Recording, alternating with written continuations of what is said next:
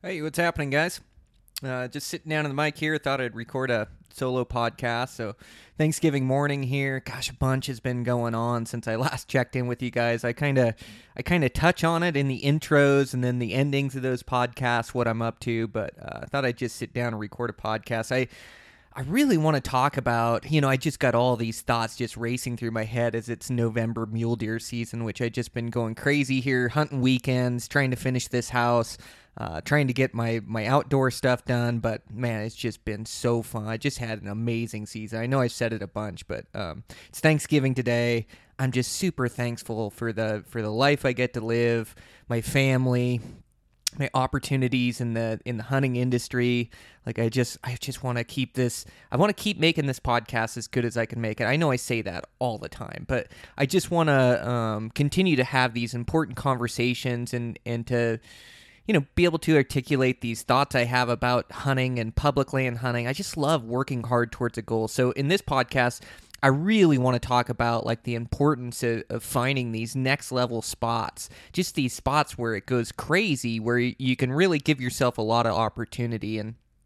And uh, especially me as a bow hunter, like uh, bow hunting, failure is a prerequisite. Like it is just tough. It's in it, and it's why I enjoy it so much. Like so I've been hunting um, Montana. In Montana, um, it's a general rifle season, but you can hunt with your bow. And so you know, I just decided a long time ago that I'd rather kill smaller animals with my bow than bigger animals with my rifle. With my rifle, and I don't have anything against rifle hunting. It just it seems so pompous to even talk about. It's why I keep trying to explain it. I just keep trying to find the right words to describe the feelings I have, you know, inside me and my motivations for it. And it, you know, it almost seems arrogant or, or pompous that you'd go hunt with a bow during rifle season. And there is some some safety issues too, as you're trying to get within bow range range of, of a muley buck that everybody's out to try to shoot with a rifle. So there's definitely some safety issues, but I just I shot enough animals with my rifle, and um, I feel like I graduated past it. Like I could still be hunting for trophy caliber animals with my rifle, but it's just like the the challenge.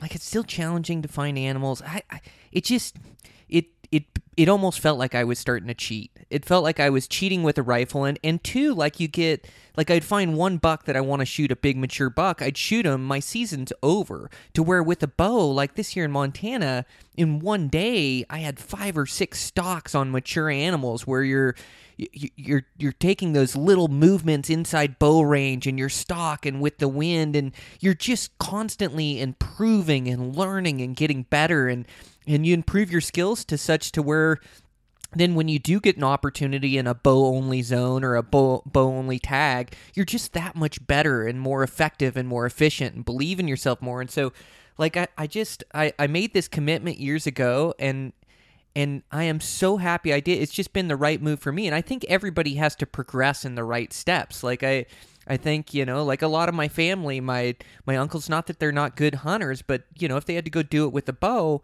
you know, I don't know that they that they get that many harvests. And and also beginner hunters, like you just don't have the areas that'll produce that many encounters, that many chances where you have an opportunity to get it done with your bow. You may hunt the whole season and you might not even see a buck or see one buck and get a chance at them. You know, that's where you need to be rifle hunting. And two, I also limit myself to some of the places I can hunt for me, low population areas, when I go into them where, you know, I might only find one buck for an entire hunt, those are really low odds to be successful for me. And so, you know, it limits where I can hunt, like some of these places that have lower deer populations, but they're giant bucks.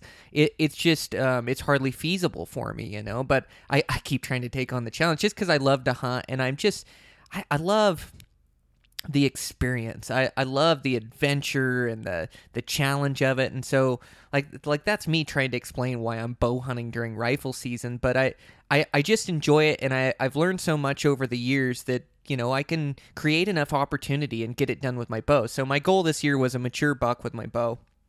And I just I love hunting this rut. And I talked about it on the podcast a couple years ago, how I'm um, really trying to excuse me how I'm really trying to improve uh, my late season game on mule deer because it's such an Achilles heel of big bucks in in the rut. They sure make mistakes, and there's opportunity out there that I can take advantage of. And so that was part of my game that I really wanted to improve. As I, I you know, I, I not that I have the early season totally figured out. That's another one of my goals here for the off season is to improve in that as well. Man, I got so many thoughts and ideas racing through my brain. Like I just um I just love having passion in my life. I love having this thing, this bow hunting that I can just test myself and challenge myself and be in good shape. And I'm I'm happy when I'm when I'm thinking about it, when I'm theorizing or I'm at my house or like I, I ran this morning for um, did like a 40 minute run with my with my dog this morning just thinking about it. And I've been I've been hunting. I um god I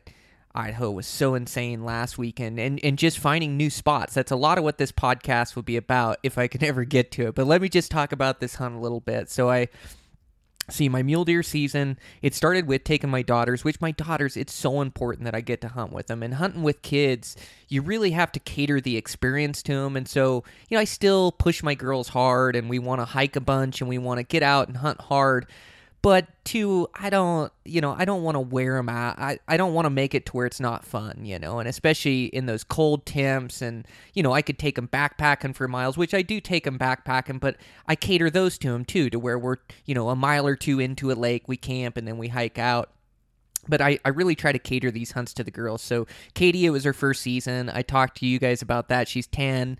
Um, you know, just getting these kids ready for the experience too is such a big part of it. Like just getting familiar with with shooting positions. You know, definitely want to get them the lay down is the steadiest. Get them comfortable with that, and I get them dry firing on my deer target. Uh, just get them comfortable with the bolt, with the safety, on safety, off safety, acquiring targets through the scope. Like just those little things you, you don't think about. And then also squeezing on the trigger, letting that gun just aim right on them and squeeze on the trigger. And so I just go through this with all the girls, and then we do live fire drills. And I make sure the gun's all sighted in. They're shooting a little 7M 08 uh, low kick shells because they're I built small humans. they're they're just. Uh, I was I was so small when I was a kid, and um, God, my my um, I, I don't mean uh, I definitely don't want to rag on my dad because he is has been the best teacher and steward of the outdoors. He's uh, uh, such a great role model. He's a great person. He's he's great to to model my life after, and he's been such a great father and such you know a huge inspiration to me and and uh, motivation for me it always encourages me like he's just a great father but i think back in the day there there just wasn't uh, a lot of knowledge especially coming from washington so I, i'm hunting the pacific northwest and we're hunting for blacktails and roosevelts and and um, so we'd we'd rifle hunt. You get four weekends a year, and then you get extended buck, which you kind of get to hunt during the rut for four days. And my dad went hard. Uh, you know, I talked about it a little bit, my family in the podcast, but him and his two brothers, and then my grandpa, and it was just this this family experience. We'd go up to our cabin up there. We had a cabin that my grandpa built with another partner, and they they just built it. It's all you know. I remember it as this this nice cabin, but it's all on cinder block foundation, and um, you know they've kept it up over the years, but it it's really inexpensively built, and it sits up in Borders National Forest. Um, in Washington there and, and we'd show up every weekend and the whole family would be there and this other family that we hunted with the hills they had brothers and kids and so we'd all get together and then we all go hunt from there and we go up these logging roads and then you know we dive off and make hunts and my dad and his brothers they went hard. They loved to hunt loved to hunt blacktails and rosies and their idea behind things you know it's a lot of um, old growth forest and and then reprod which is like um, you know logged off country that's grown back for 10 20 years in the rainforest. So it's just super thick in there. The deer like to refuge in there. Um, alder patches which the alders are deciduous trees. They lose their leaves so you can kind of glass through them and so so we would hunt and my my dad's theory on things and my my brother they, it would just like they're they're just tough tough logger like come from logging um, you know the pacific northwest is a bunch of loggers that came up and not that my family was loggers they were in construction my my grandpa was a shop teacher and then uh, partner with my dad but um, it comes from a lot of loggers. My great grandpa was a logger, and um, and and so they're just tough individuals and it rains all the time there and so you're constantly wet. You'd wear like helly hansen rain gear but their theory on it was to be in the brush that you can't kill them unless you're hiking. So you know and actually i think driving the roads would have been more productive. We saw a lot more bucks driving the roads to try to get to our areas we were hunting than we did actually hunting but they were right in the fact that you get a better experience that way and you're you're in the brush and you're reading tracks and you're actually taking it to the game animals where driving you know you're you're covering a lot of country and it's these these you know it's the only openings or some of the only openings throughout you know this, this place that you're hunting because they clear the roadways all the way through and cut all the trees down. So you can actually see 100 yards where sometimes when you're hunting in the brush you're hunting 30 yards at a time. You just end up spooking a lot of animals. But um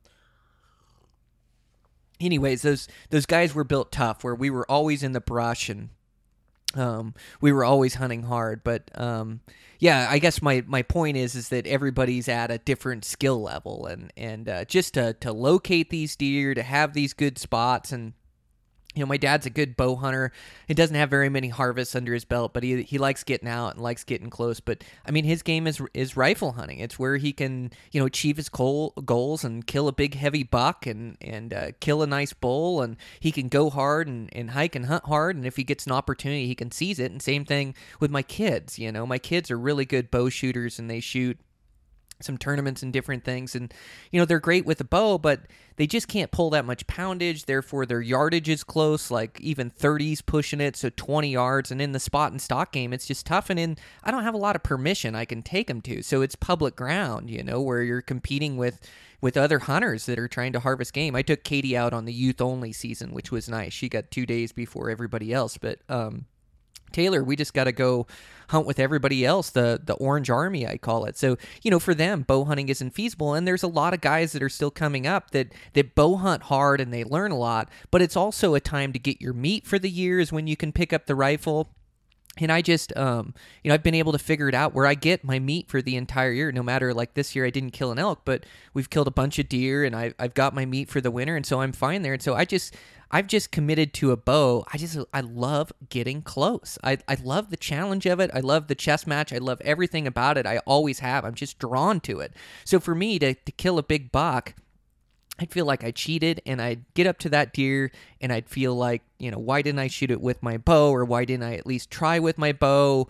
You know, and, and maybe that's, you know, I, I just for me it means the world to me. And so that's what i do. And everybody's in different stages of their hunting career. And you know it's it's like i, I don't I think it's a great achievement to kill something with a rifle. And during the pressure of rifle season, animals are tough to find. It can be tough to get inside a rifle range. Like when you get there, they're gone.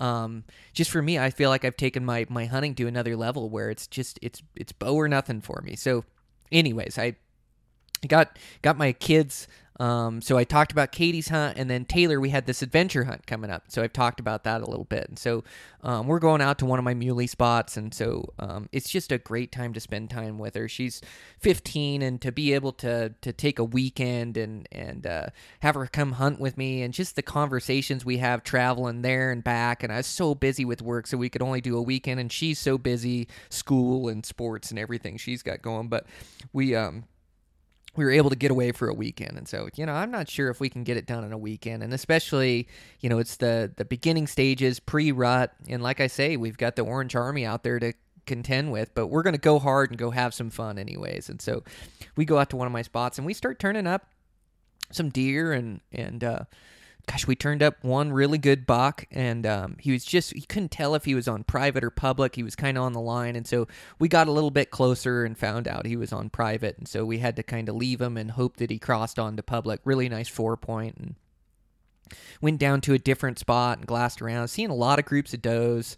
Um, not a lot of bucks or maybe some smaller bucks, but we're not finding the bigger mature ones. And so we just dive into country and uh, we go make a hunt to to go on this ridge and grab a couple vantage points and look around and we get down in there and and uh, yeah, we spot a really nice four point buck. It'd be your best buck to date, uh, really tall and heavy one. And so So there he is, and you know you're just trying to share in the experience with her, and um, you know she she's got her own set of binos, but she doesn't hardly pack them. So you know I've given her my binos to look through it, letting her look through the scope, and I you know this buck's bedded down on kind of this open hillside, and so we make a play after him, and put ourselves um, right into range. We come up on this little hillside, and it's it's this this this stock and this game, and it's really fun to to bring her in on it, to keep getting looks at the buck and glassing him up there, and he's bedded and saying, "Okay, I think we need to get to this ridge. Our wind's doing this," and you know we're just making this stock and this play together, and we get in, we come over the hill, and we get this buck at 115 yards, and we kind of crawl in and then I get the bipod set up. She can't shoot a laying down rest because we're in some deep sage. So I get the, the tripod set up. She comes up slow and gets on them and um, you know, I'm, I'm telling her what to do. And the buck's bedded, but he's broadside bedded where you could shoot him right in his bed right there. All right, that buck has no idea we're there. Just take your time and squeeze on it. And, you know, I think she's just got some of that excitement where those crosshairs wouldn't quite get steady. And I could see her trigger finger reach up on the trigger and I'd plug my ears and get ready and see her squeezing and tension on it. And then she'd let off the trigger. And she's just swimming around in that scope and kept giving her a little advice, you know, like just, it's all right if it moves around. Just let it swim around and just squeeze on it. And It must have been five minutes. Those um, those kids have so much discipline. They listen to what you say. She really wants to make one shot count. Which I'm going to talk about this later in the podcast too. Just your mindset on shooting. You know, you have to try to make your best shot possible. When you're shooting at a deer, it isn't just getting your pin on them. It's like this this whole mindset of, uh, of um, I need to make the best shot I absolutely can here. Like like you get one shot at a at a 3D target or whatever, just this one shot pressure, and instead of just trying to get that shot off and get that opportunity, like having this mindset of no, I'm gonna I'm gonna make an absolute bullseye shot here. Like I am gonna hit the middle. I'm gonna hit exactly where I'm aiming, which makes for an awesome experience for me. It, it's the best bow hunt in the world when I can place one perfect arrow, um, just like I've practiced so many times, put it right in the spot and watch that deer go off and die or, you know, disappear, whatever the case. But just to make that perfect shot just makes for such a great experience. I love that feeling. And you just don't get those opportunities that often, but it, it's this whole mindset of just like, you know i am i am just in trying to hold your pin right where you want to hit and settle but she did that and uh, she executed a shot. Now i've seen her shoot three deer with three shots already and she's made some high degree of difficulty and 115 yards should be a piece of cake for her but she shoots and it must have been swimming around a little bit and it got that buck high and um, I don't know how it didn't break its back and collapse it right there. It kind of shattered some of the backbone and in through there, but must have not busted the spinal cord. And that buck got out of there. And this is her first time to like have a follow up or whatever. They've always just dropped or hit them perfect. And um, so this is a learning lesson too, you know. And it's like, well, you know, now you got to get on them. And now that all this practice with the rifle we've done of acquiring targets as this buck's moving away from her, I said, just wait, he'll stop again. And he stops. And then she put a shot on him and finished him up. But it was a, a heck of a second shot. He got out there quite a ways before he offered a good shot. And uh, she, she put it right on him, dumped him, and she was emotional and you know she she doesn't want anything to suffer. She's um, just uh you know and we all don't you know but um, she really took it to heart and uh, emotional but she shot that buck her best buck to date this really nice tall four year old four point just a, a beautiful deer. I couldn't be more proud. And uh, just the whole adventure of, of going out there. And we did we just happened to find that buck. I mean we we only had a couple days of hunting and made good on our opportunity and able to kill that buck and um, it's such a, a big part of my hunting nowadays is getting out these new hunters getting out my kids getting out buddies family really helping like my dad and cousins out and and uh, you know just helping everybody i can.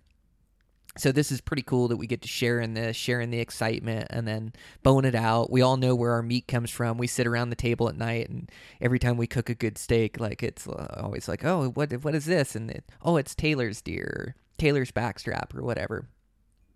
My cooking, god dang it, we're just taking that to another level with wild game. We just love it so much. And when cooked right, it's just amazing. You just can't overcook wild game. It, it's you and it overcooks so fast because it doesn't have any fat in it. But um, we've just been having some great table fare. We're through all our 2017 meat into our 2018 meat and uh, I got to get some burger ground up. So we've got some 2018 burger. Um, we're just got a couple packs left of the 17, but yeah, we're um, we just love wild games so much. Tastes so good. Last night we had uh, it was uh, my my oldest daughter's birthday last night, and we had grandma over and we cooked uh, Katie's backstraps, and she killed that spike whitetail or whatever. Oh my gosh, did I nail that recipe? I I do that, um, and I uh, I cook them whole. I used to cook them in steaks, and that can be good too, cooking them quick um, in steaks or whatever. But the whole backstrap, and then um, cook it in the oven, cook it to like 120 degrees um, with a thermometer that I leave in it, wrapped in tinfoil with a bunch of seasonings on the outside. Pull it out, pan sear it in butter, and then um, let it let it rest. And I think like I've heard I've heard this recipe from a few different people for sure. But God, it is just so good. And then slice it off, let it rest for about ten minutes. Um, keeps cooking, and then slice it off. It was so good last night. It's just it's absolutely as good as meat can be. But uh, anyways, some good meat, uh, fun with Taylor, and then so we were done Saturday. I think that was Saturday afternoon. So we had got down there Friday night, hunted Saturday morning, didn't turn up anything. That hunt was Saturday evening, Saturday afternoon. Um, so we got that all packed out. Drinking my coffee here still.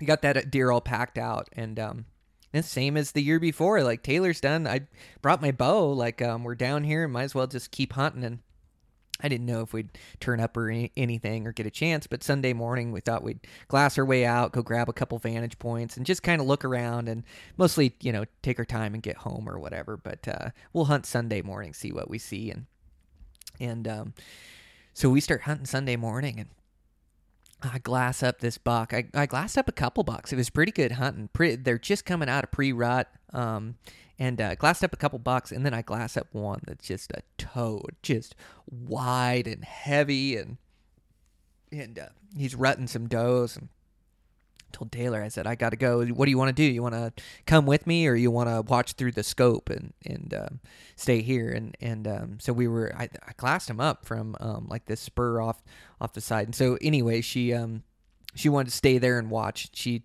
she usually comes with me or whatever, but you know it's cold that morning and. And uh, so, anyway, she's gonna watch through the scope, which is dang near as as much excitement as going, really. And so, I scramble down there and scramble up the other side. I start getting close, and he ruts the does across this hillside. Man, I'm just getting to play the game, and I've waited an entire year to play this game with these rutting bucks. It's just so thrilling, and this thing is just so wide and so heavy. Like five, six year old deer, he'd be my best late season buck. I start playing the game with him, and pretty soon he's rutting three does, and he kind of slows down. I'm able to circle around him and then come up over the top of him off this kind of this rock cliff, and I get above him, and I just got a perfect win. And so I let my pack off, and I'm hunting in a I've got two sweatshirts on and a vest. This is important because I've got a coat in my bag, two coats. I got my puffball coat, and then I've got a heavier, um, like a, a Gore-Tex shell coat.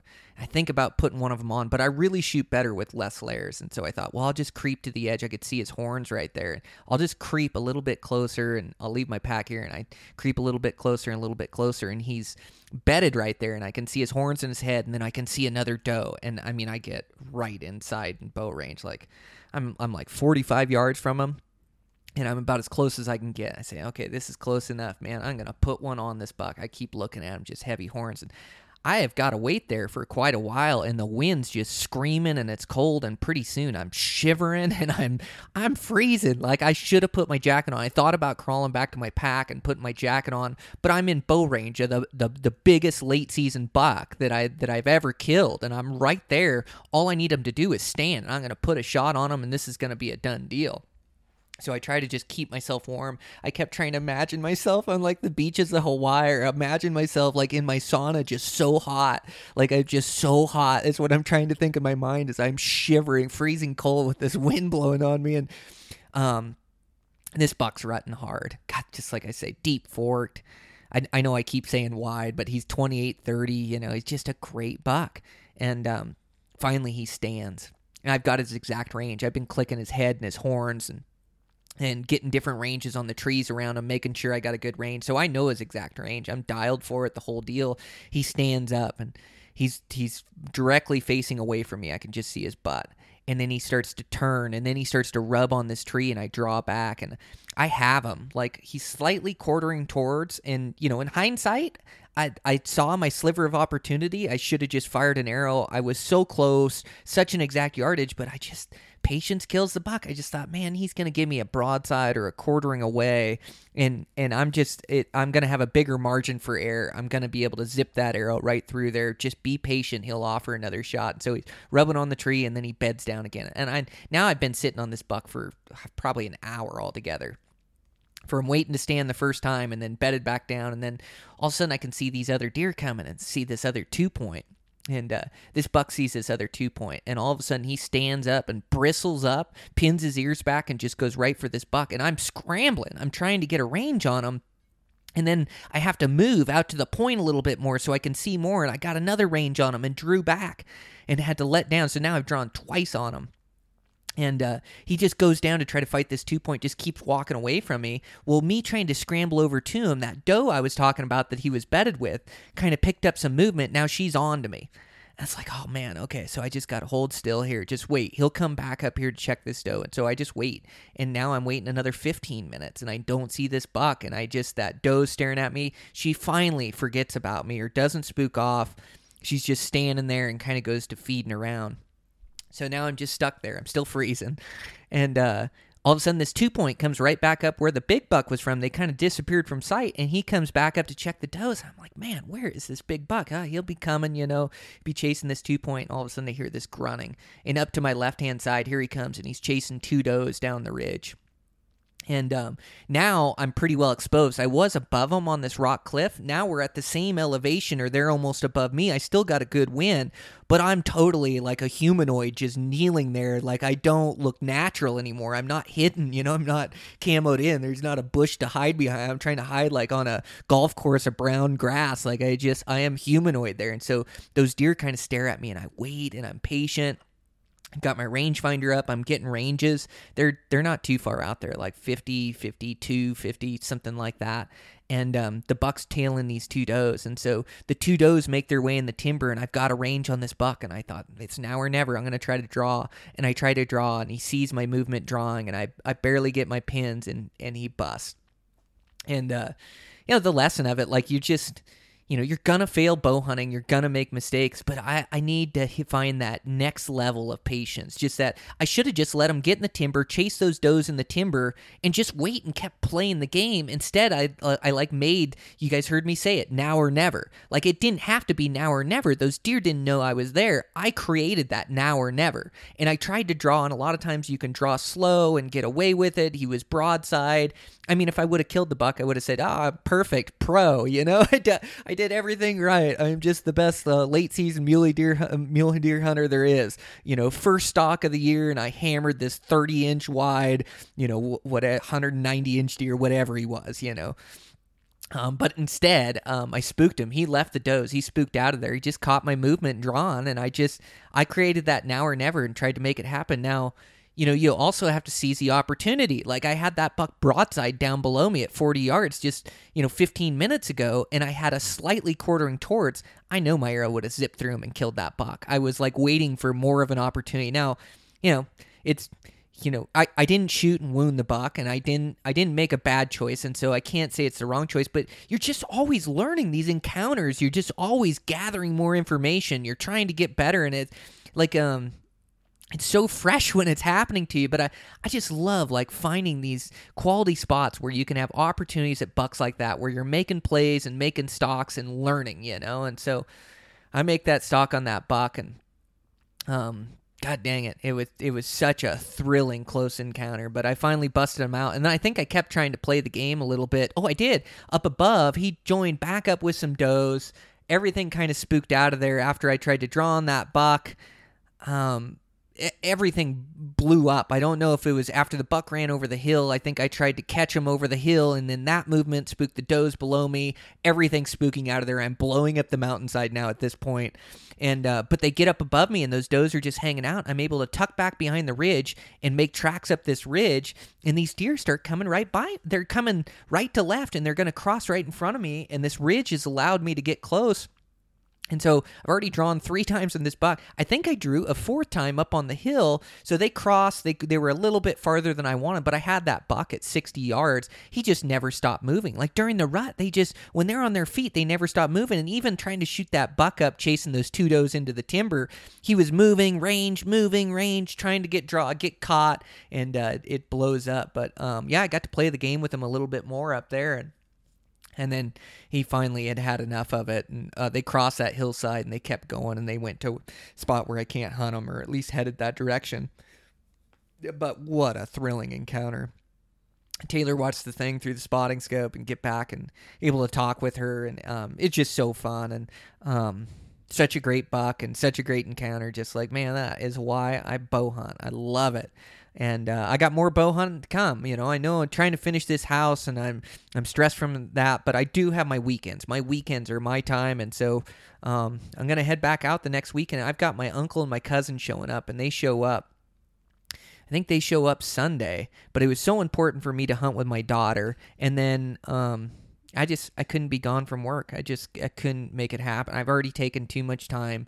I just couldn't make it happen. But I can send my dad with him, and so uh, my dad goes with my uncle and my cousin, and um, they've got I found these really good spots that they can hunt, vantage points, how to approach them, how to hunt them. And so they're set up good, and they got my dad down there. And so, you know, they're going to hunt hard and have fun. And I'm going to go join them. I'm going to get out of here as soon as I can to go meet them, and then I can hunt with them. Like they're going to stay through the weekend. So I figure, like, Wednesday after work, Thursday after work, something like that, I can head over and go meet them. And so I've got a few things that I got to get done. And so I just work some long hours while I'm here. I'm just grinding, trying to get some stuff done so I can get back over there and feeling a little bad that I'm not with my uncle and my cousin helping them. But like I say, they're in good hands and they're all having fun. And anyways, my cousin ends up shooting a buck, um, shot a nice four point. And then my dad shot a shot a buck. Um, you know, I think he kind of talked himself into it. I think it was kind of a younger deer, but a decent one, and he was happy, had some extras on it or whatever. And so um, they killed two bucks by the time I can get back over there Thursday, but they're going to hang out and hunt a little bit. And so uh, I'm able to hang out with them a little bit and hunt. And I get back down there and I think I, I don't get down there until Thursday night. And of course, there's just snowstorms and icy roads. It's just like, oh, typical. Oh, I got to drive across the state and, and this stuff. But it's just like, whatever it takes, I'll just slow down my speed, to keep it safe. I'm going to get there. But I am so jacked to get back after that encounter I just had with that giant four point. And once you start to see animals in an area, like I talk about finding these epic spots, and these epic spots, they're all over the nation. They're in every state, they're in dang near every unit. There's just condensed population of animals, and there's a lot of places where animals aren't. And so, you know, you're making a, a lot of hikes into places, hikes into vantage points. You're not seeing bucks, you're not seeing deer, but all of a sudden, like that effort pays off, and you come into a canyon or a drainage or a, a spot that, that just holds the animals, and then you're getting all this opportunity. And man, that's the key for that's the well, my computer's got some pop-ups. It's this uh, that Lenovo system or what? It's um the the stupid uh oh what am I trying to say the the spyware not spyware just the the scanners that are always on your computer that are um, trying to keep you blocked from getting a virus. I can't. I'm my mind's in hunting mode, but uh, so, anyways, I'm so jacked to get back there and, and uh, hunt. And so I get back over there. Like I say, my dad had killed a buck, and uh, my cousin had killed a buck, and uh, but we keep hunting. And and now, you know, I pretty much got the run of these handful of spots that I've got, and and uh, it it gets super cold, like below zero, wind blowing, just gets gnarly, and these deer just go. Uh, that the rut just kicks off, like it goes off and goes insane, and I'm there for it.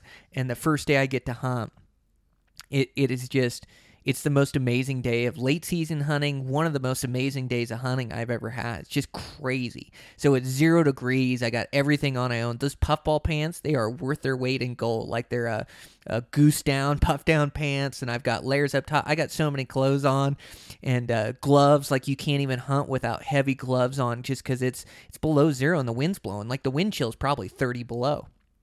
It's crazy. But the deer are, are just going nuts all day long. The deer are on their feet all day long feeding, and then the bucks in the rut just kick off. And I am in prime time spot, and, and it is it is the craziest day of hunting I've ever had. So it starts I mean, the first spot starts getting light, and first spot there is, I spot two bucks, and I look at them, and I'm trying to figure out if the one's a shooter. And finally, it's like it's a four or five year old deer with big backs and smaller fronts, but he's big and heavy, and heavy makes the deer for me. I just want a heavy, mature deer. I don't care what he scores. I just want a heavy, mature, older deer, and especially you know where I'm hunting in Montana, it's not like you're looking over a bunch of 190, 200 inch deer, even 180 are the exception we see him and we go after him. So I talked about that buck earlier, that big, heavy, wide one I chased. You know, that's the exception for sure. There's a lot of these bucks, they'll be six, seven years old and they're, they'll be 160 inch deer. And I'm fine with that. As long as they're heavy and old, man, I'm pumped to go bow hunt them. And so I finally am staring at this buck and I'm trying to decide whether or not he's a shooter. He's the first buck I've seen. It's like, man, I'm here to bow hunt. That's a really good, that's a really good mature buck. Like I'm going to go down and try to shoot him. So I go down and god dang, it is just cold as all get out. And uh, I crawl right into range through the sagebrush. And pretty soon I'm sitting in range and I've got some of these does at 50 and 60 in that box. He's just off, like just at about 70 or so. And he's just rutting does like crazy. I mean, rutting his brains out out there.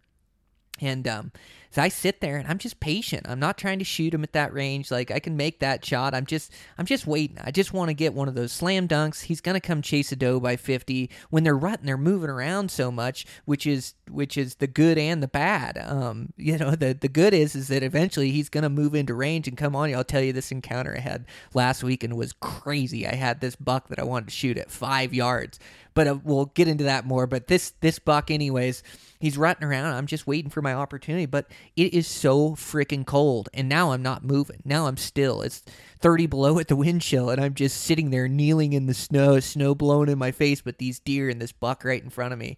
Just this intense encounter. Finally, I'm so cold. I got to bend down. I got to stick another hood on. I got to stick my puffball hood on. My ears are getting cold. Like I just have to if I'm going to sit this out. And so I bend down and I stick my hood on and I come back up and slowly.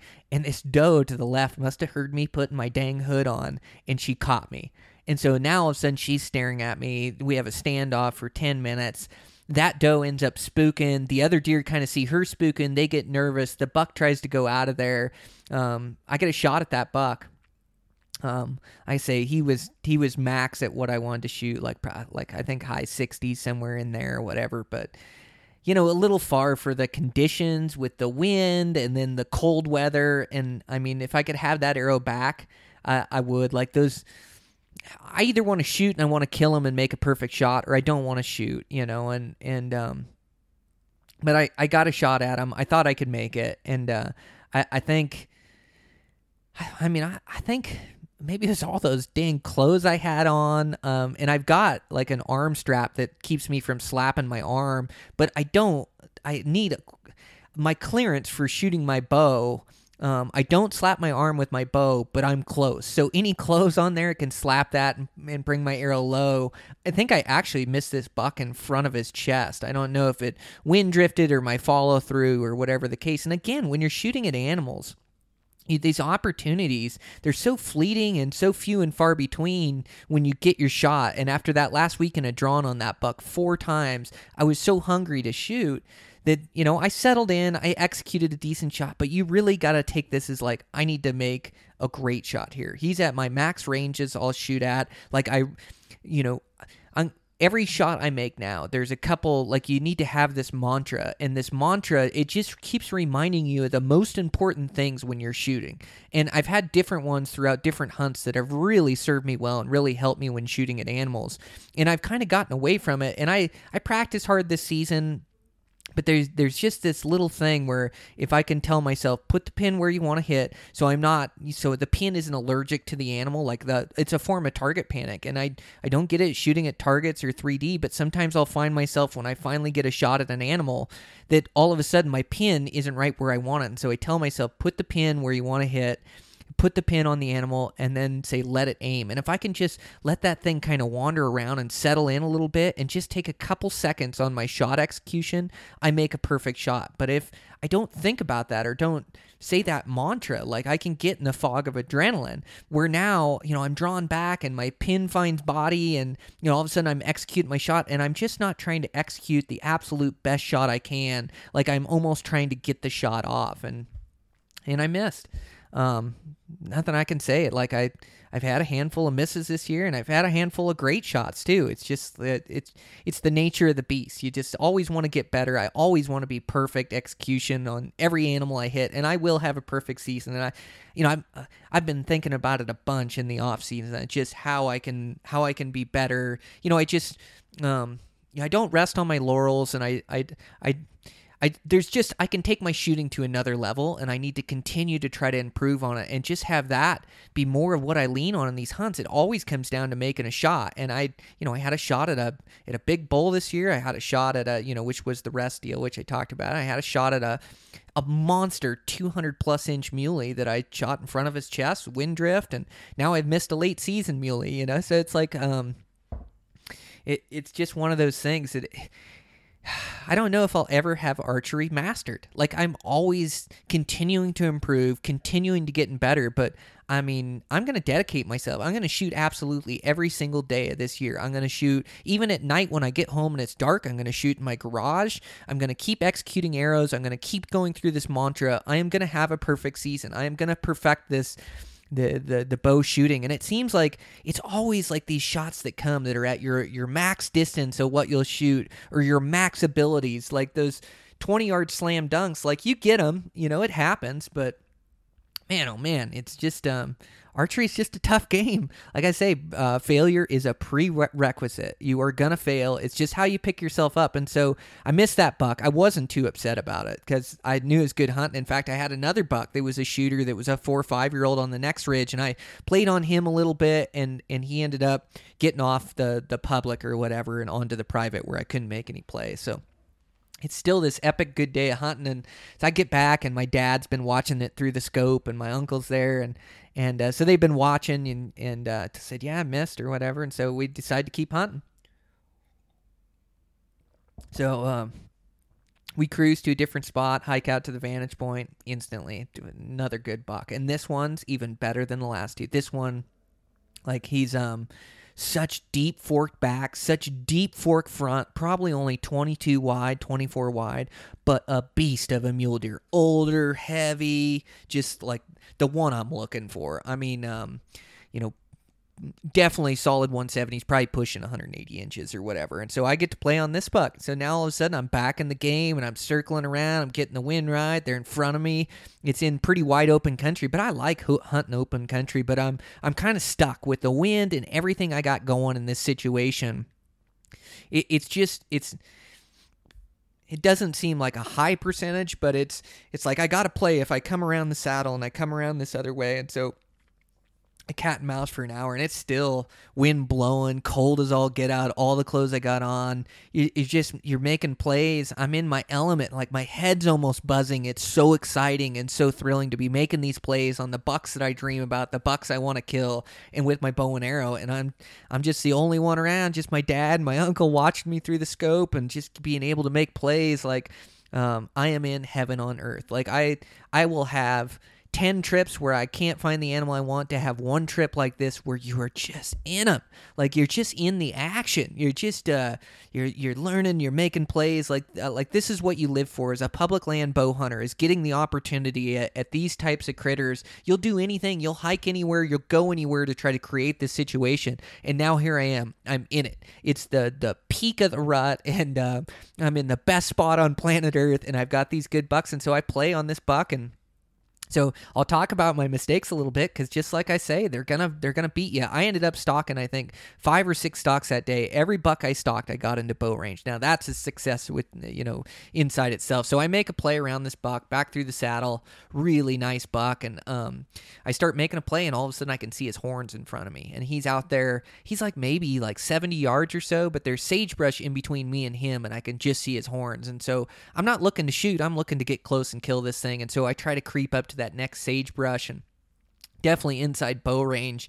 And I I think some deer had got below me down there and in my bad wind. Um, you know, they were all on the hillside and then they had got down below and there was a two point down there and maybe a couple does down there. And I think they ended up catching my wind. They ended up blowing up the situation and, and off they go. And I was like, man, it was it was a really tough stalk that I was I wasn't trying to force it, but I I was definitely like um I, I, I definitely knew there was a, a chance that I could get busted. I was going all in. Where you know maybe you sit on that buck and you you wait for him to make a mistake and wait for him to make a play. But when it's 20 below with the wind blowing, you can't sit still for that long. Like I either got to back out, back back to the vantage point and watch, or try to make something happen. And so you know, maybe I pushed it a little far. Like I think in hindsight, if I could do it again, that probably would be my best bet is to sit, watch that buck and just wait, just figure, you know, I've got a really good one located. Let's make the right moves here and kill this buck. But he ends up crossing. He never did see me or the group of does he didn't. There was just like a two point, a couple does down below me. And so they just kind of moved off to the next draw and, and started being deer again. So all of a sudden, I've got this buck down below, and so I circle back around. I've got the wind perfect, and now they're in a really good spot. And I circle around, I lose sight of them for a little bit, and then I start creeping in, and then all of a sudden, I can see a doe, and I can see another doe, and a two point. And these things, I, I get within bow range, and they cycle right past me 40 yards, and I keep waiting for the big buck, and I wait and I wait and just nothing. There's, he's not there, and so okay, well I got to creep into this this basin that's all open sagebrush, but I can't see over the rim of the the hill or whatever, and so I figure, well, I'll, I'll just sneak up and I'll see if I can find him there. And I sneak up and I look over that whole drainage, I glass it, heck, he's not in there. You know, he's gone. He must have gone over that ridge when I lost sight of him or whatever. And so I figure, well, I'll get to that next ridge and glass. He's probably over that next ridge hanging out with the doe or whatever. And I'll relocate him and try to find him. And I, I take about three steps through that sage, and he pops up about 40 yards away from me. He had been bedded with a doe, totally concealed in there. And, and uh, that one hurt. It was like, man, oh man, the buck I wanted. I'm right in bow range, perfect situation. And here I messed up. I just, I thought he wasn't there. You always got to play like that buck is still where you left him. But, you know, there comes a time where you got to go, well, maybe he went over the next hill, and I got to go over the next hill and look. I mean, what could have I done there? I, I could have been more disciplined, more diligent, really looked believing he was in that sagebrush that he didn't get out of there. And, uh, but I ended up blowing him up at like 40 yards or whatever. Ah, just a killer. And so he went over the next hill. And so I, I took Chase over the next hill. And a lot of times these mule deer, they don't relocate country like an elk will. A lot of times they'll go over a couple bumps and they'll go back to being deer, go back to rutting. And so just like he did the first time, you know. And so I thought, well, I'll get over this next hill and, and see what I can see. And get over the next hill and I start glassing. I can't find him, but I spot another mature buck up there and a couple other bucks. Like it's just going off. And it's like, well, okay. I go back and I check back in with my dad. I say, okay, I've got another one, you know, way up this canyon up here, and let's um, let's take a look at him. So we look at him, and he's a a big two by three, but he looks to be he's got this giant frame on him. He's just a giant buck. And it's like, you know, if that thing's mature, I'll shoot that thing all day long. Like I don't I don't need him to score big. I just want a big mature one and I know it's only a two by three, but look at him, you know, he's just wide and tall and so I start making a play after this buck way up the canyon, a couple more miles. I ended up doing close to 20 miles that day um, with the 20 below wind chill and the whole. I was just going nuts.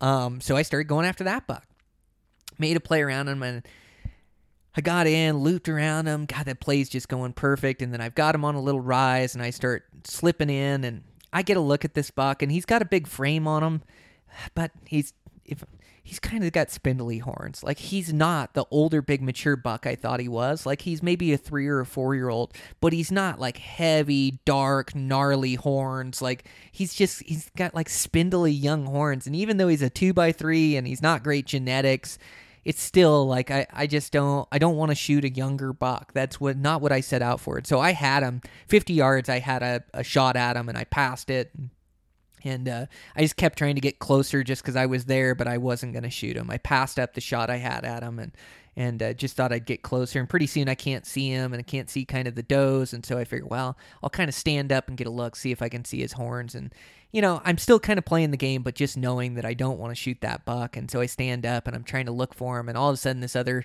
buck stands up to my left, this three point or whatever, and catches me totally standing, you know. And it's it's like another learning lesson. Even though I wasn't going to shoot the buck and I had time inside range and a couple different shots I could have taken at him, in the end, I got busted in bow range. And why'd I get busted? Because I, I stood up. You know, now I'm not this kneeling presence in the sage where a deer can look at me and then, you know, think that I'm a bush, but now I'm standing straight up and and I'm within 40 yards of these things, you know. And so that other buck catches me. He spooks off. They all spook off, but Um, and I'm I'm proud of myself. I didn't shoot a younger buck, which a lot of years out there it can get so challenging and tough. And now I've had you know I've had three other stocks on great bucks that I wanted to shoot.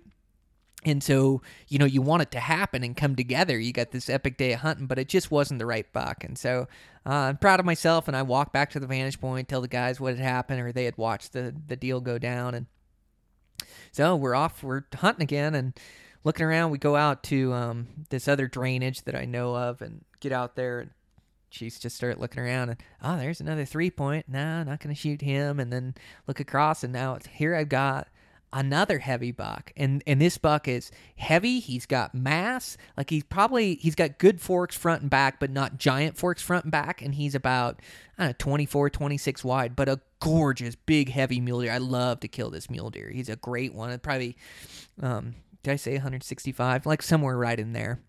He might go 170 he's got good mass on him but um, so I, you know, here I go. I'm off again. I can't even get a sandwich in me. I can't even hardly get a drink of anything. I haven't eaten anything.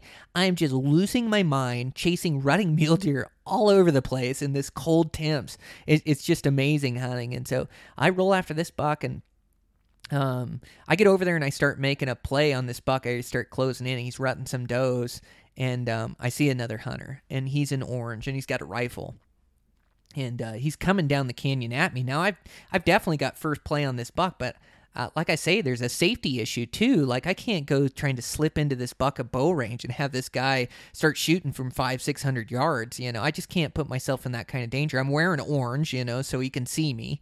Um, and, and, I I have the same right to hunt the same country that he does, but I just can't put myself in a bad situation. And so he just keeps coming at me. He can see me on the side hill, and you know everybody's got their their own hunt or their own play they make and their own you know standards or, or ethics. And you know if i see somebody in front of me if he's on a buck i'm gonna let him be and let him make his play. But this guy didn't have the same theories on it. He's gonna come right down at me. And so i make myself seen and i know these deer are gonna see him walking down this basin. These deer they have such good eyesight. And uh so anyways he um guy keeps coming and so finally it's like well i i got nothing i can do you know i'm i'm, I'm in between this guy and this buck you know i'm a couple hundred yards out but i'm just gonna have to circle around. I'll play these deer deer's exit and let this guy come down and sure enough guy comes down he spooks him. I went all the way around and got on these deer's exit point and sure enough here comes these these deer at me. And now these deer are out of his range. I'm in a safe place. I can see the guy across the canyon and um, they're coming up at me and feeding up at me. until here I got to move on this nice heavy deer. And man, I got right inside. I was so close. I had this um, this mud mound or this dirt mound. And uh, I peek around the corner of it, and all of a sudden I can see this buck's horns, and he's just feeding there. Doesn't know I'm there. Um, he's like 35 yards. Like he is so close. So I kind of draw my bow and then I lean out and he catches me leaning out from the dirt mound and I'm trying to make sure my pin clears the dirt mound. You know, my 20 clears the dirt mound, my 30's on the deer, and all of a sudden he spooks off and I don't get a shot. God, I'm just bummed. Like it was a, a really cool encounter. Hindsight, what could have I done different on that one? Is maybe like I could have waited for his head to bend down, feeding a little bit more before I slid out. Um, you just you cannot get away with much when you're that close to those mule deer. You just um you get caught doing everything, you know. And so, uh, I mean, it's part of the challenge. I mean, now my dad and my uncle have watched me fail four times, which each four times would have been a done deal with a rifle for anybody. You know, I'm inside hundred yards on all four, but um, or five stocks now. That's what it's been. And uh, but he ends up spooking off. I don't get a shot. He bails over the hill it's just like man it takes so much skill to be proficient with a bow and arrow and make the right moves. And and it it's like even though you know all these lessons like every time you start hunting again it's like a refresher course in these lessons. It's like oh yeah that's again that's how i messed up or that's what i could have done different or um but i i just love my my brain's just an overdrive of trying to process all this and i'm just enjoying it. Like i I am so thrilled at this. I'm having the best day of hunting I've ever had. I'm chasing bucks. I'm getting close. I'm drawing my bow. I'm taking shots. I just like this is a dream world for me. I am I'm having the time of my life. And uh, so I get back to those guys, long hike back to those guys, just put in a bunch of miles, and And um, so, anyways, we figure, well, we'll um, we'll hunt our way out and we'll grab a few of these vantage points on the way out and see if there's any deer around. And so we get, you know, we see some smaller bucks, don't see any uh, shooters. It's starting to get late in the afternoon, late in the evening, and pretty soon I glass up this buck and I could see right away he was a good heavy one. Like he had mass. Like he isn't that wide or anything isn't even that tall. He's got deep forks or whatever, nice forks, but he's just heavy and dark horn. Like, eh, yep, that's a mature deer. That's what I said. Five, six, seven year old deer. I'm going for it. So I make a last light approach on him and get up and get on this mound, and then I've got him right in front of me. He's just rutting does. And again, I'm playing this game and trying to get a range. He's continually pushing this doe. So I get a range, I, I draw back, and then he starts moving again with the doe. He's at the same range. Now he's at a different range. Okay, I got to let down, get a range, start to draw my bow. Oh, he's moving again. Okay, get a range, like just constantly, just zigzagging in, running this doe, and he won't stop long enough where I can get a shot. Finally stops, put a shot on him, and ah, God, I think I hit him. Uh, well, I know I hit him um, low in the brisket. I can tell he's hurt bad. He rolls into the timber, but he's still standing there. And, uh, so it's getting late and it's getting dark, and I'm watching him through the timber, and, and finally he beds down, and I figure, well, you know, he's he's bedded. That's a good thing, and and it's getting dark, and I figure, well, I'm just I'm gonna have to leave him. Like there's nothing I can do, and so um, come back in the morning is a long night. Of just like then you're starting to think, you know, I have these thoughts of like, oh you know, I'm, I'm bow hunting during rifle season, and then to, to go out and hit something and think that maybe you wounded it or you're not going to get it. Like, I've got faith. He looked like he was pretty hurt. My dad's got confidence. He watched him, said, nah, Buck's hurt pretty bad. And, um, but you just have these thoughts of, like, God, what kind of jerk am I if I'm out here, like, shooting arrows at things? When Now, stuff can get wounded with rifle or wounded with a bow, but I'm just struggling with this, this internal this these internal thoughts that I that I'm not hunting ethically, like hunting with a bow during rifle season. But I believe in a bow, and you hit them right and they die. And and I put a good shot on this buck. It just hit him a little low in the brisket. He was sick. Um, I did come back the next morning. He hadn't gone far, but um, I did have to put another arrow in him. Um, so that's the only thing that tainted the experiences a little bit is that he had to suffer throughout the night, and I had to go back the next morning. To put another arrow in him. Um, but it just doesn't always happen perfect either with the bow or with the rifle executing those shots. And I just need to be better about like really trying to make the absolute best shot I can. And I, I did. I made a good shot on him. Good left to right. Just hit him low in the brisket in there. And you know, I mean, it's and bow hunting's a. Hold on, I got my dog whining here. Hey, hey, bud, why don't you go outside? Go be a dog. All right, sorry about that. I didn't know if you guys were picking that up on mic. Um, he was dreaming down there, whining a little bit, um, but he's psyched. I took him out on a good run today, but um, that's the only thing that kind of tainted my experience. But I just um, need to improve and need to get better. You know, that's the key to it. And you know, it's a game of inches, like another inch higher, and the buck's dead on his feet and tips over right in front of me, and I'm the hero. You know, it's and I'm, I'm still the hero. I still harvested a nice buck. I harvested him with my bow during a rifle season. Like the achievement is off the hook, and he's a really nice heavy one, like one of my better late season bucks. Heavy, older, not that wide or anything, but just heavy, dark horn, older. I'm just pumped with him. He just isn't like the he isn't one of those spindly young ones that I that I tried to make be bigger than he was. You know, he's a good heavy buck. So I'm pumped. Cloud nine, uh, buck down weekend trip, uh, weekend warrior. Um, I'm just stoked. So pack them out with my dad, my uncle, and just being with my family out there is so fun. And then to be able to have those experiences, um, so cool. And so uh, then I roll back and um my buddy Dan calls and says, "Yeah, we got to go to uh, to Idaho now." I picked up an Idaho tag, and we'd been wanting to hunt this late season, or I had been wanting to hunt it. Um, I, I came up with this hunt a couple years ago, and and uh, this unit that I wanted to hunt, and the spot I wanted to hunt, and then um, Dan and I hunted Idaho last year. I killed a buck, and then so I didn't have a buck tag for the late season, and um, Dan ended up learning like um, learning that unit that I had wanted to learn, and this is where it's so cool to have a hunting partner like my buddy Dan that's uh, such a great hunter, such a knowledgeable hunter, and he's so driven and passionate. Like we're just, um, he is a really good friend and a really good hunting partner. So he finds this good spot, and so he's pumped to get to Idaho. And it's like, well, I got to get a bunch of work done, but man, I can probably slip away for the week for the weekend. And he says, well, it opens Friday. I'll probably go down and set up tent. I'm gonna hunt for a day or use it as a scouting day, and then when you get down there, we'll have a couple good days of hunting and and he knows I'm just trapped the weekend. But my buddy Dan just, um, what I mean by him being such a good friend and such a good hunting partner is he's just out learning stuff on his own and just anything he finds is just group information. Like he shares these hunting spots with me that are just epically good. And same thing with me. I share the hunting spots I have with him and um, it just goes back and forth. But when you got another hunting buddy that's as driven as you are and, and, and as good at finding spots as you are, like you're you're just you're learning twice as much. You're just putting yourself in good spots and you know, these units there's a lot of places that deer aren't. Like even that spot in Montana, like you can go you can go hike a bunch and I've been hunting that place for probably 12 15 years. I've been bringing my family over there ever since I found it and, and then I just keep learning, I keep exploring. I strike out a lot, but then I also find good areas.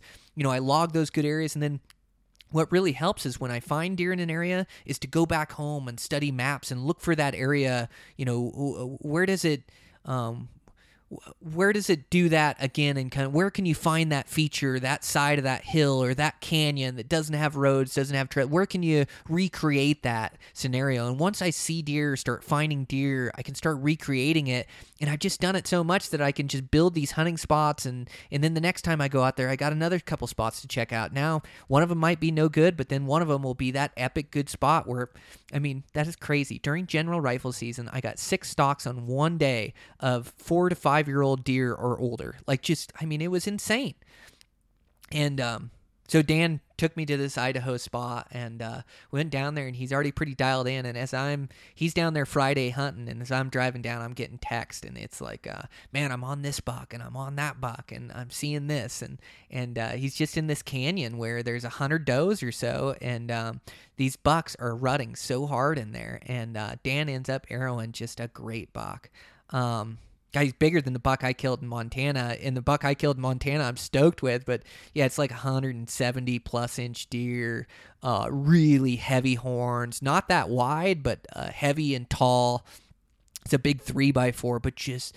I mean, the bases on that thing. I could stare at that deer all day long. He is just a good one, just old and heavy and um, good deep forks, like just a bomber buck. And he just had he had one of those days that I had in eastern Montana. Like um, well, I'm, I'm, not supposed to say locations, but uh, yeah, that's a, a, lot of where I deer hunt, like in Montana. Um, out east has some great populations. The center part of the state has some great populations. Just all these spots I've been learning over the years. But anyways, um, we're down in Idaho, and um, Dan has just that epic hunting where there's um, a big group of does and bucks all over. He arrows that tall and heavy one, and I get there that night, and he's so stoked to show me that buck so stoked to take me into this drainage and cut me loose in there. And so we get into that drainage, fogged in the first morning, but we're seeing bucks, and um, we're just not seeing anything that's a, a, big, heavy, older deer. Like I saw a couple different four points that were on the edge, you know, probably like 155, 160 inch deer, but younger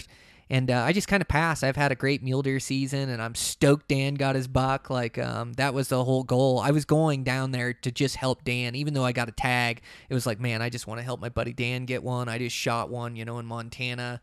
Um, and uh, but yeah, Dan killed his buck, so now we're hunting for my buck, and so pretty soon now I'm the shooter, and um, and then Sunday we go back in, see some smaller bucks, and I finally spot a buck that I'm pretty interested in. And he's way down below. We got to lose about a thousand, fifteen hundred vertical to go get on him.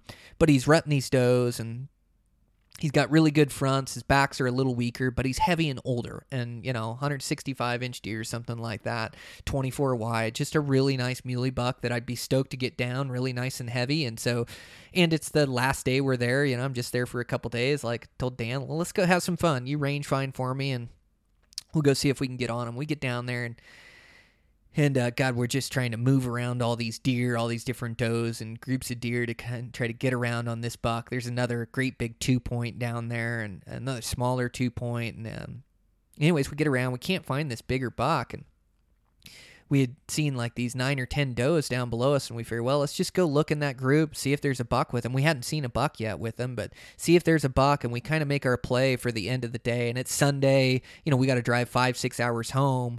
Um, you know, I I want to keep hunting and do everything I can do, but we've done it. We're glassing everywhere, and we spot some other younger bucks, but just nothing that I'm quite looking for, and I can't find that decent buck. And all of a sudden, we go over the ledge a little bit more, and it starts going off. We see that buck, then we see another buck that's just as big with stickers, and they're cruising around us and they're they're out there at 80 90 yards and they're just they're going freaking nuts there's 30 40 does in the bottom and now all of a sudden we're starting to spot these different deer i mean i I saw I four deer in there at shoot or uh and three that I'm super excited about. Like uh this one was just heavy with stickers and just God, had to be I mean he's 180, 190 inch deer, like just a great big one. Another one that's wide and you know, a couple of them that are 170 inch deer that are just heavy, big, older deer, great forks, great bucks. And so me and Dan are down there playing the game together. He's range finding me for me, spitting me yardages. We're getting close and we have this buck that he's like 70 off to our left.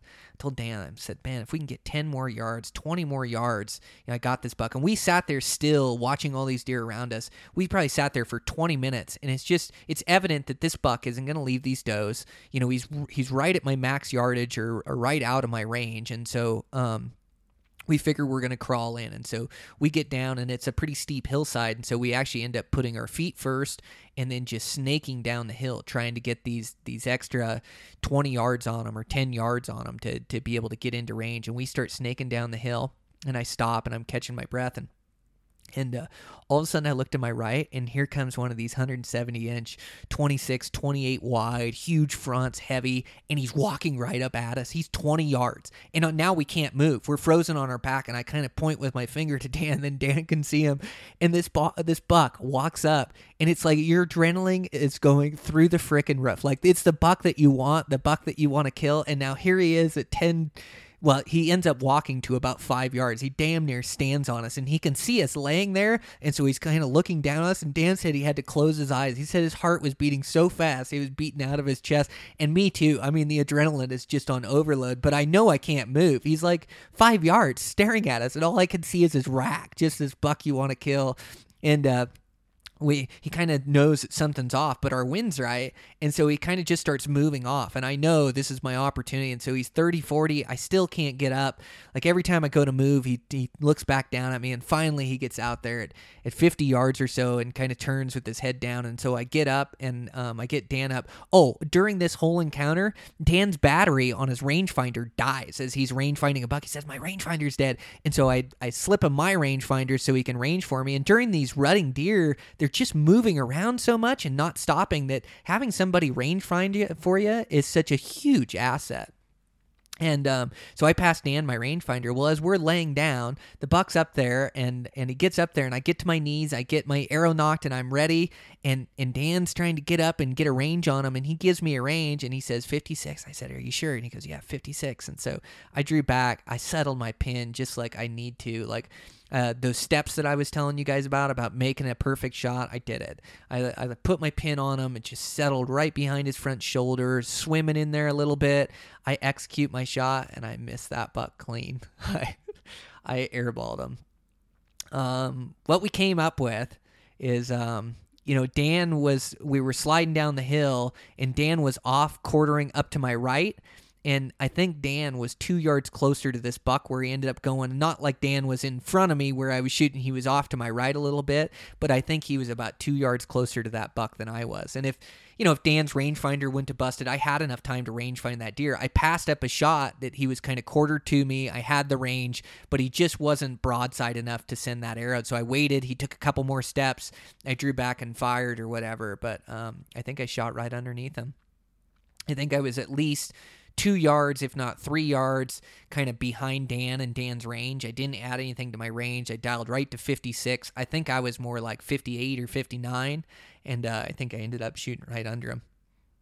And um, yeah, it blew up. That buck blew up. The other deer blew up, and that was my opportunity. Um, had nothing to do but hike out of there. But uh, what an encounter to be able to get another day like that and to share it with Dan. It, it would have been so sweet to arrow that buck, and um, you know, been a pro or whatever, but uh, you know, misses happen, and especially when you're shooting those longer yardages. They're just 50, 60 that god dang it, man. They those are tough shots to make. You really got to sit on your shots, which I sat on my shot there. It's just like there's so many variables that can go wrong and in that fog of adrenaline, god, you just got to be thinking about every single detail. What's the wind doing? What's what's Dan's range? What's my range? Which I god, it's just like those little things will just bite you. So um, there I, I went from the highest high, I killed that Montana buck to now I'm riding another miss, you know, down in down in Idaho. But um, fun encounters, man. So fun. Uh, I just love playing the game. So um, I, I'm up against it again. Thanksgiving today, and uh, yeah, I'm gonna I'm gonna get out of here and sneak out of here for another weekend. Dan can't come, be a solo trip, but try to get down there and um, do Thanksgiving today, hang out with family, and got some stuff I got to take care of tomorrow. It's supposed to be snowing down there anyway, so it's tough to see in that snow. Um, but try to just run down tomorrow at some point, get down there. Um, going to be tough to get into that area if the snow gets deep or whatever. So I'll bring my skis. Might have to come in from the bottom. I got other areas I want to check out down there. Um, yeah, I just come home and after finding those locations or Dan take me to those that drainage and that spots. Now it's just exploring and expanding, learning that entire unit where deer are. And we grabbed some other vantage points. We saw bucks in other places, and so you're just transposing that information and that the way that draw lays out and and uh, the way that side hill faces and finding the the groves of aspens they really like and um, just going through all that information, trying to compile it, trying to find different areas to hike to. So yeah, I mean, I got like five or six spots that I want to get to really bad in there, and um, you know, this drainage is just one of those drainages, like surrounding drainages you know, it might be a handful of deer or a handful of deer and a, and a decent buck in there, but this one has just got a hundred deer in it and it's got eight, ten different bucks. And I mean, those are those spots you're looking for. And it just, it's, it's so easy when you're trying to find a new spot to, to give up on it, uh, to give up where you're hiking, to give up on your vantage point, to give up on the unit.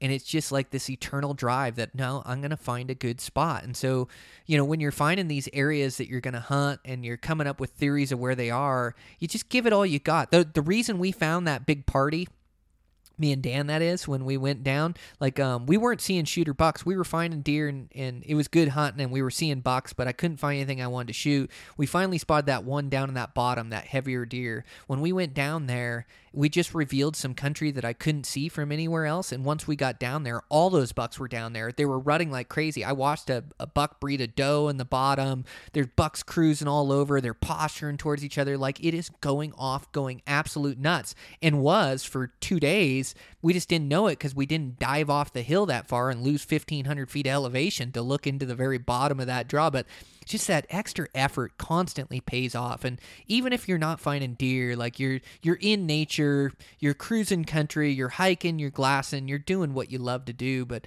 it, it's just when you're finding new areas you just don't get discouraged. I'm just constantly looking for new areas theorizing new units to hunt. And that epic hunting it, it, it, the payoff is so worth it. When you get into some of those mule deer rut fest like that or elk rut fest and it's just insane crazy rutting action. Like it thrills me to to my core. Like uh, there is nothing in life i like more than just being in it with my bow in my hands trying to make something happen. And when you get into that many deer and that many quality bucks it's just a matter of time before you make it happen. And um it's just so awesome. I'm so fortunate and thankful because it's Thanksgiving. I'm so thankful, you know, to have good buddies and, and thankful that, you know, I've got good legs under me that I can find these spots and, and, um, I, I, I love this this sport or this challenge we have this bow hunting it's it's just uh, it's such a crazy game and um, I've just found something in life that I just absolutely love to do and I I got to mix and match that um, you know definitely with responsibilities and family and it is a balance um, and and I went on so many great adventures so many different states different places this year. Like I am just I'm living the blue collar dream. And comparison is a thief of all happiness. Like you can't like I can look at other people hunting sheep or have more days or have more this or more that,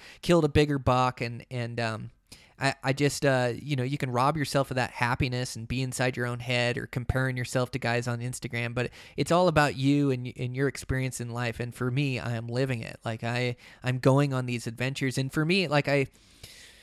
So moving forward and into next season, some of my goals, you know, definitely want to. I, I want to work on my shooting like an absolute madman. I want to go 100% on a season. I want to make every shot. I uh, yeah, I, I, got it. I'm right on the precipice. I've made some good shots, but I've also had some misses this year that um, I need to get better and overcome. I want to be in good shape. I'm so healthy and, and so happy when I'm when I'm running full time. When I run today with my dog, but I I just can clear my head. I can think about my problems clearly. Uh, it's just so healthy for me to burn off that energy. And and two, I feel like I'm paying my dues towards hunting season. And now hiking anywhere, it just doesn't scare me. I'll go anywhere. I'll pack a deer out of anywhere as long as it's the one I want. I'll pack an elk out of anywhere. But I can just go miles. I've just strengthened my mind and my legs and my body to where you know it's it's uh and also, like I run all winter long in the cold, so hunting that day when it was 20 below at the wind chill, 30 below at the wind chill, it doesn't bother me. I, I just I'm I'm out there enjoying. It. I can be out in the elements. I can suffer. I'm built for it, and I want to continue to be built for it and, and continue to in, improve. You know my my fitness level and also my mental uh, my mental strength, my you know to to keep pushing and finding these new areas and having these adventures so the one thing i can really work on um, you know, as I had too much stress during this hunting season, like the November rut has been so awesome. I wish I just had more time where I could take a week. I, would have a bomber buck dead in Montana and Idaho, and and um, you know, and I I know I can't I can't be retired. I need to make money, but I've got myself in a good financial position where I've you know I've paid all my debt down, and these houses you know, I, I build them for free and then I'm able to sell them. I'm able to make money, roll that into the next one. And so I don't have that big of a mortgage and we live in just a nicer house than I deserve. You know, it, it's just a, a dream house for me, but I've been able to pay it down. So my debt is so low. I like, I don't need to make much money. So during hunting season, I would rather make less money or no money and be able to hunt more. And it's not that I, I i like working hard and and i like building these homes for people but i've just had too much stress on me this season. I'm trying to build this home and be responsible for it as i'm trying to go on all these adventures. And i keep guys on the job site but there there's just issues and problems that come up. And if you're not there every day dealing with it it just adds stress as you've got budgets and um, picking up you know keeping in front of your crew getting things. And so like I've just kind of had this nagging stress on me all the time of stuff I need to get done. And when I'm here at the house, I'm trying to scramble. I'm just trying to fit so much in and hunting season that I, I just want to enjoy it a little bit more. And so, you know, i I'm in the position where I can structure myself a little bit different during hunting season where now, you know, I'm, I'm going to leave somebody else in charge. If I got to hire a project manager, if, uh, you know, I leave my dad in charge, which I do a lot.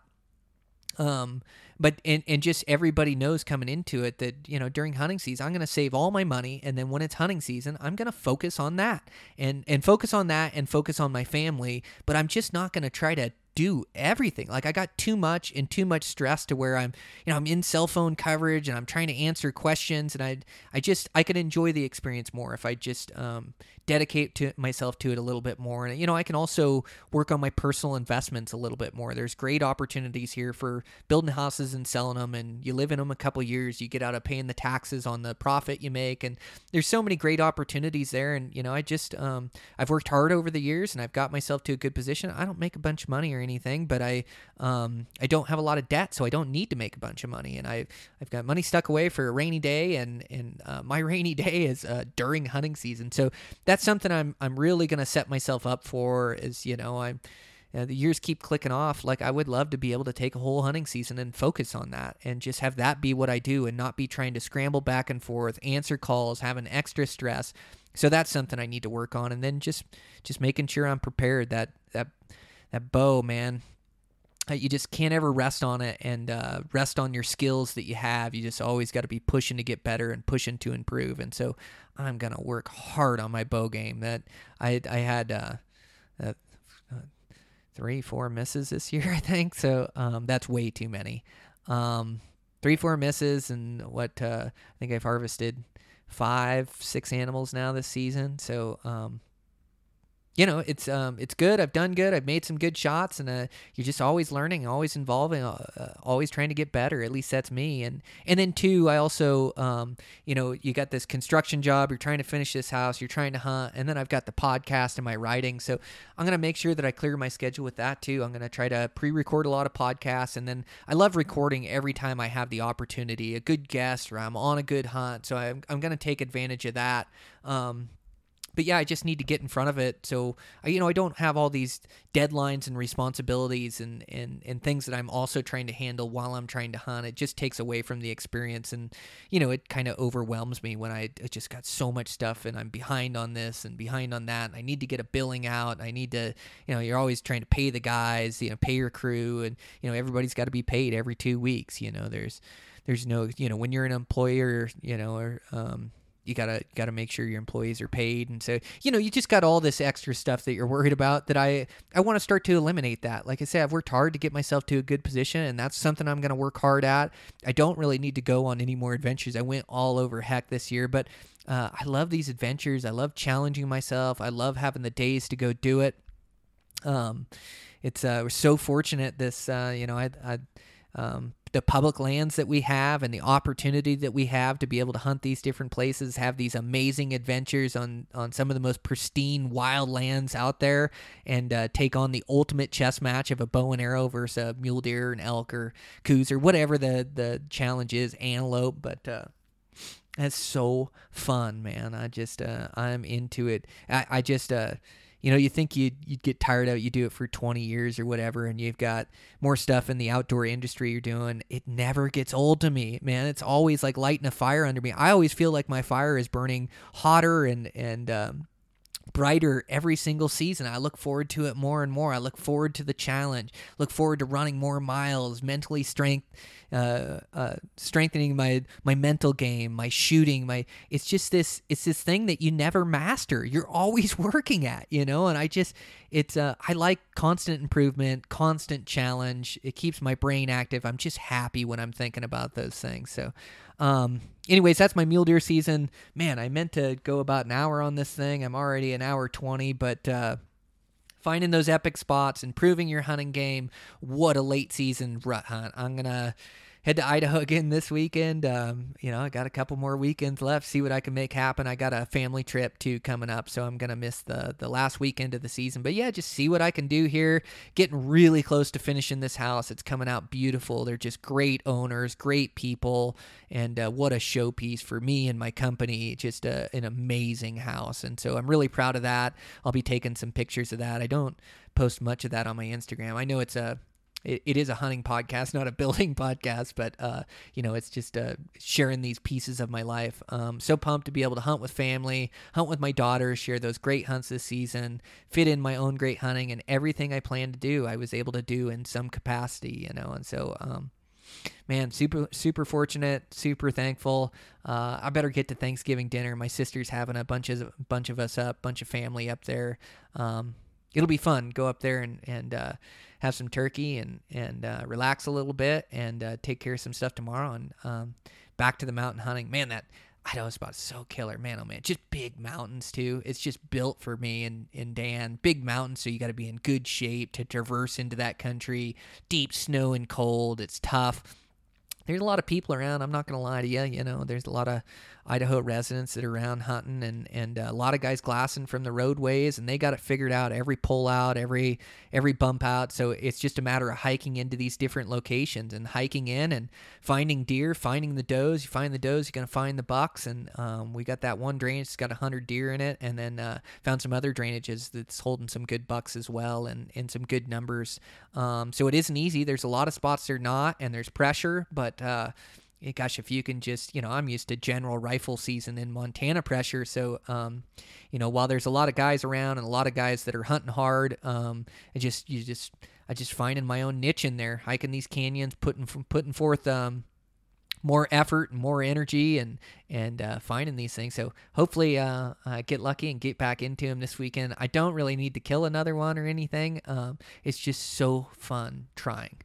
Um, so I look for a good heavy buck, or I won't shoot one, and and uh, we'll go from there. But uh, thanks a bunch, you guys, for all the support. I sure appreciate it. I I can't believe you guys listened to me for an hour and twenty minutes ramble about my my season and my hunting. Um, but I, I'm just so fortunate, so thankful that a, like a blue collar average guy like me, um, you know can have this platform to to share this advice and have other good guests on and that that you guys enjoy to listen and and you guys are finding success this season from it and uh, learning from it.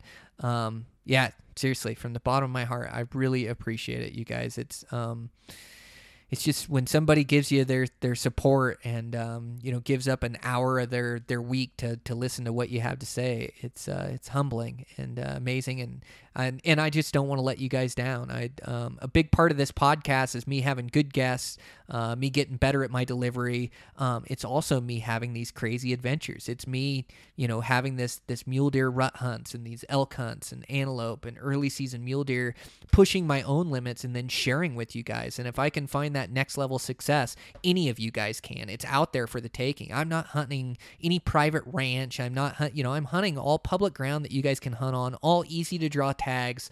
Like it's just um, committing yourself, and it's it's learning and evolving and and getting your skill level to a place where you can locate quality animals consistently and then be able to close deals on them. But that's what this podcast is all about.